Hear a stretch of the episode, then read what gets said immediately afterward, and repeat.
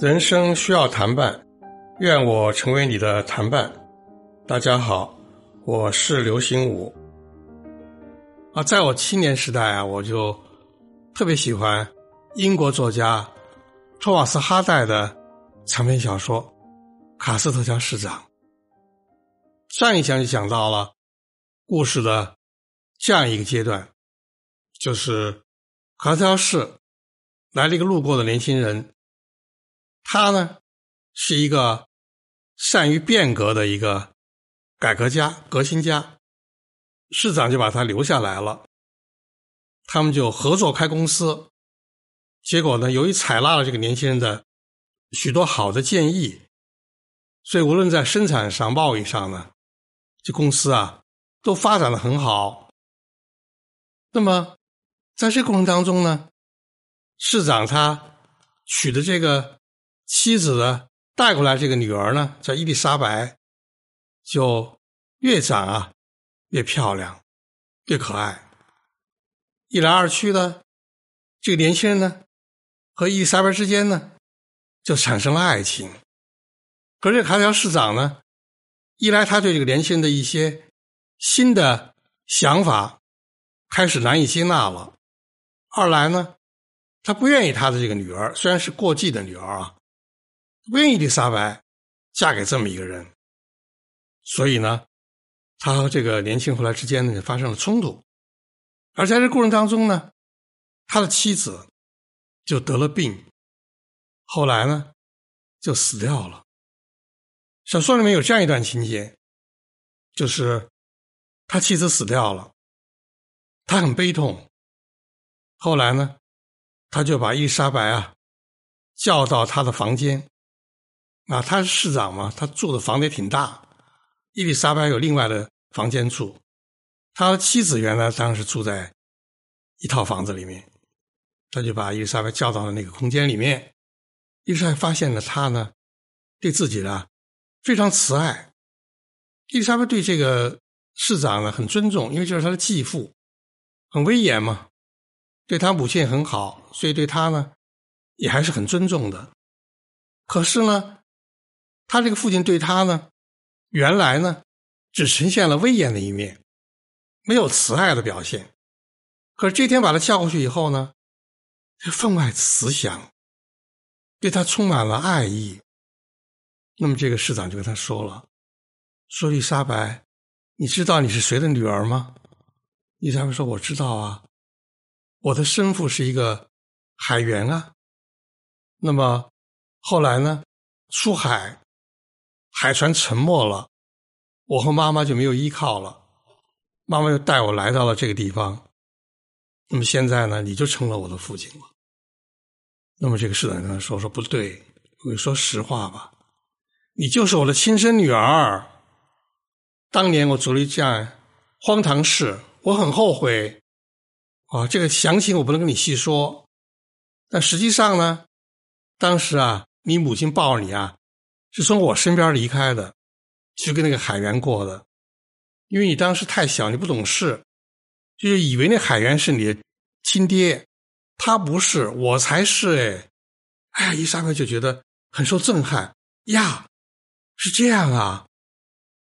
读到这儿呢，我就觉得啊，这个作者倒挺会写啊，到现在才把这个真相揭开啊啊，说其实我作为读者的开头也猜到了啊，伊莎白他妈为什么带他？往这高原这个地方走啊，要路过那个集市，路过那个周棚啊，要那么打听啊，可不是吗？啊丈夫当年是打草的，醉了以后就把他给当众给卖掉了。那么后来呢，也就知道这个人啊，把妻子和女儿卖掉以后呢，非常后悔，酒醒以后在教堂里面啊，对着上帝的塑像。啊，对着这个十字架、耶稣的塑像，就发誓说从此以后这一辈子再不沾酒。果然，后来他呢就把酒戒了，在那卡条市呢开始给人打零工，然后就因为他没有恶习了，就勤恳劳动，财富就逐渐积累起来了。由于他呢后来呢又很会做生意，发点财，有组织能力，就被选为了市长。他这么一个经历，伊丽莎白一听呢，就有点晕乎。那么市长就说：“说你现在呀，要叫我爸爸。因为原来伊丽莎白跟他妈过来以后呢，他已经很大了，啊，他始终不好意思叫这个人啊爸爸，他也是称先生啊、市长啊什么的。那么听了这么一番话以后呢，伊丽莎白呢就被震撼了，就说。”原来是这样，对不起，我现在心里很难过，我要下楼去好好想一想。虽然说你去好好想一想吧，我等着你，等着你过来叫我爸爸。伊莎白就下楼去，到他自己住的房间啊，就想这个事儿。这个时候就显示出这个托马斯·哈代会写长篇小说了啊！他往下怎么写啊？他这个市长啊。把他妻子的这个丧事料理完了，也跟他的这个女儿啊亮了底牌了，说明了他和他的这个血缘关系了。他本来是一个很粗糙的人，但是这个时候他就开始很细致的收拾他妻子的遗物，就是发现在他妻子梳妆台那儿呢留下了一封信，他原来没发现，竟然就找出来了。信封上写着。写着他名字，而且有这样的恳求的语气，说：“这封信是我留给你的。这封信呢，你一定要在伊丽莎白举行婚礼之后，你再打开来看。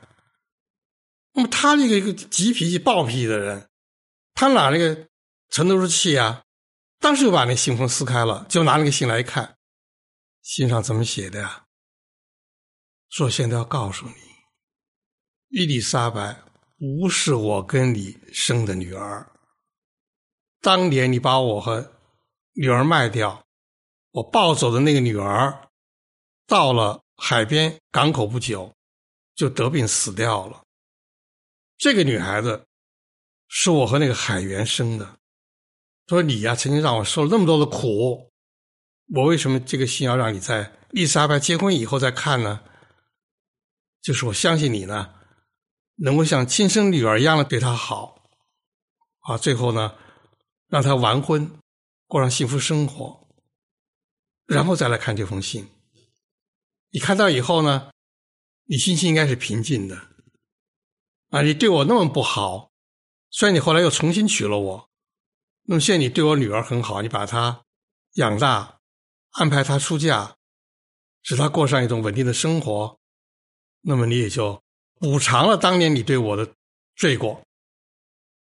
一看这个市长就呆了，呀，伊丽莎白不是他的亲生女儿哎，跟他没有血缘关系。他正发愣呢，就听到楼梯响，伊丽莎白上楼了，就冲进房间，扑在他身上，大声叫他爸爸，说：“想明白了，你就是我的亲爸爸。”可是伊丽莎白惊讶的发现。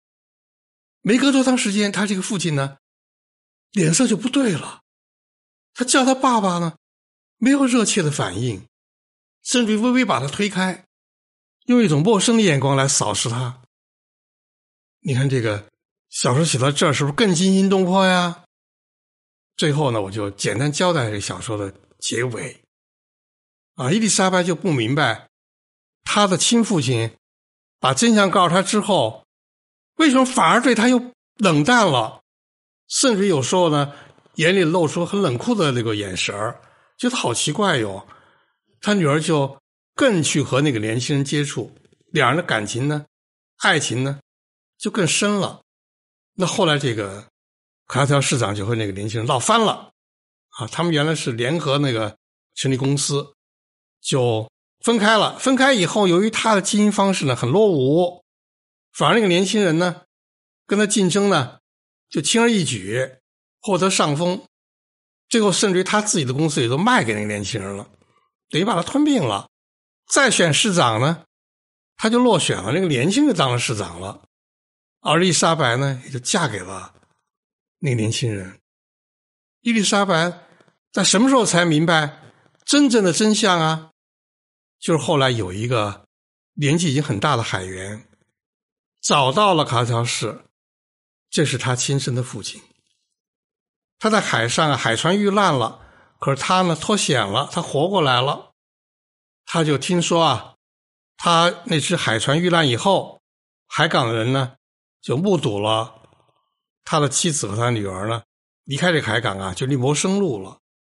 打听来打听去，他找到了，不在别墅，就在卡斯特乔市。那么，他就找到这个伊丽莎白，伊丽莎白这才知道，哦，原来这才是他真正的父亲。而那个开头对他呢很热情，那天晚上开头告诉他是他亲爹，后来又翻脸那个人呢，确实啊不是他亲生的父亲。那么最后，这个打扫的工人呢，一度呢发过财，成了富翁，当了市长。最后呢，却又重新的变成穷光蛋，甚至又只好扛着这个打扫机去给人打扫。伊丽莎白和那个年轻人呢，他们过上了自己的幸福的生活，而他和他亲生父亲也团聚了。但是，故事开始的那个卡斯特乔市长。却一个人消失在了黑暗当中。那这个小说写得好，加上它思想内容，它实际上写到了英国工业革命的初期，陈旧的经营方式和先进的经营方式之间呢产生了矛盾。那个年轻人代表一种新兴的、先进的一种思想和行为，一种新的一种商业模式。所以，这个资本主义的发展就是这样。啊，就是一些新的代表人物替代了旧的没落的人物，所以它实际上是一部有很深刻内涵、反映英国历史发展的书。同时，它又写人的命运，写悲欢离合。啊，他这个几个关子卖的非常好。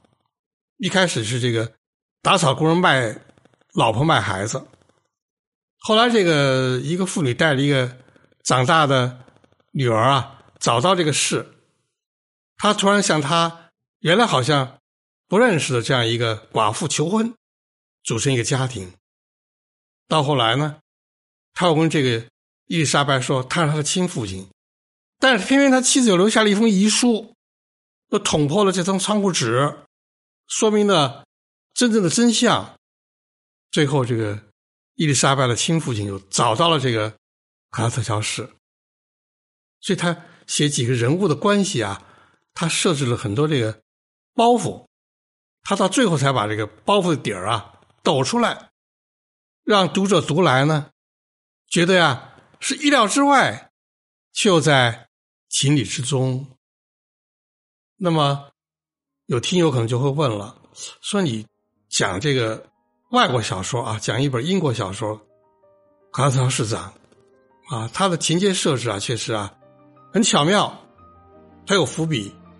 那么，我们中国的文学作品讲不讲究伏笔呢？很讲究的。所以下一讲呢，还要回到《红楼梦》，告诉你《红楼梦》是如何巧妙的设置伏笔的。